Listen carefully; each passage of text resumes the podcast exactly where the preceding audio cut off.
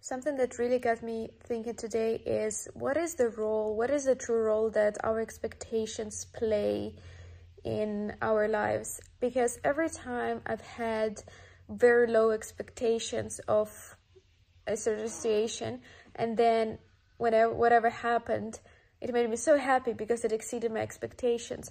And then whenever I had some hopeful or high expectations and then it turned out worse, I was so dissatisfied, even though the station in itself was not that bad, but still, the expectations were playing such a big role. And something I started asking myself, should I even have any expectations?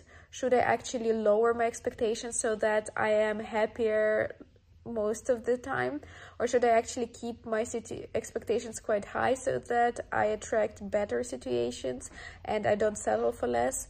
And it really really got me wondering because what is then the true purpose of our expectations?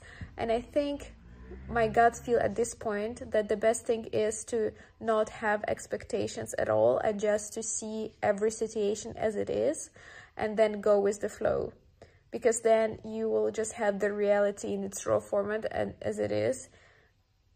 Even though sometimes it's so nice to have low expectations and then the reality turning out to be so much better than you thought it would be so let me know what are your thoughts ab about expectations versus reality. Should we have any expectations? Should we lower expectations or should we keep them high because then we'll attract better things into our lives? I, I'm really, really wondering about that. I'm very, very curious to hear your thoughts about this topic.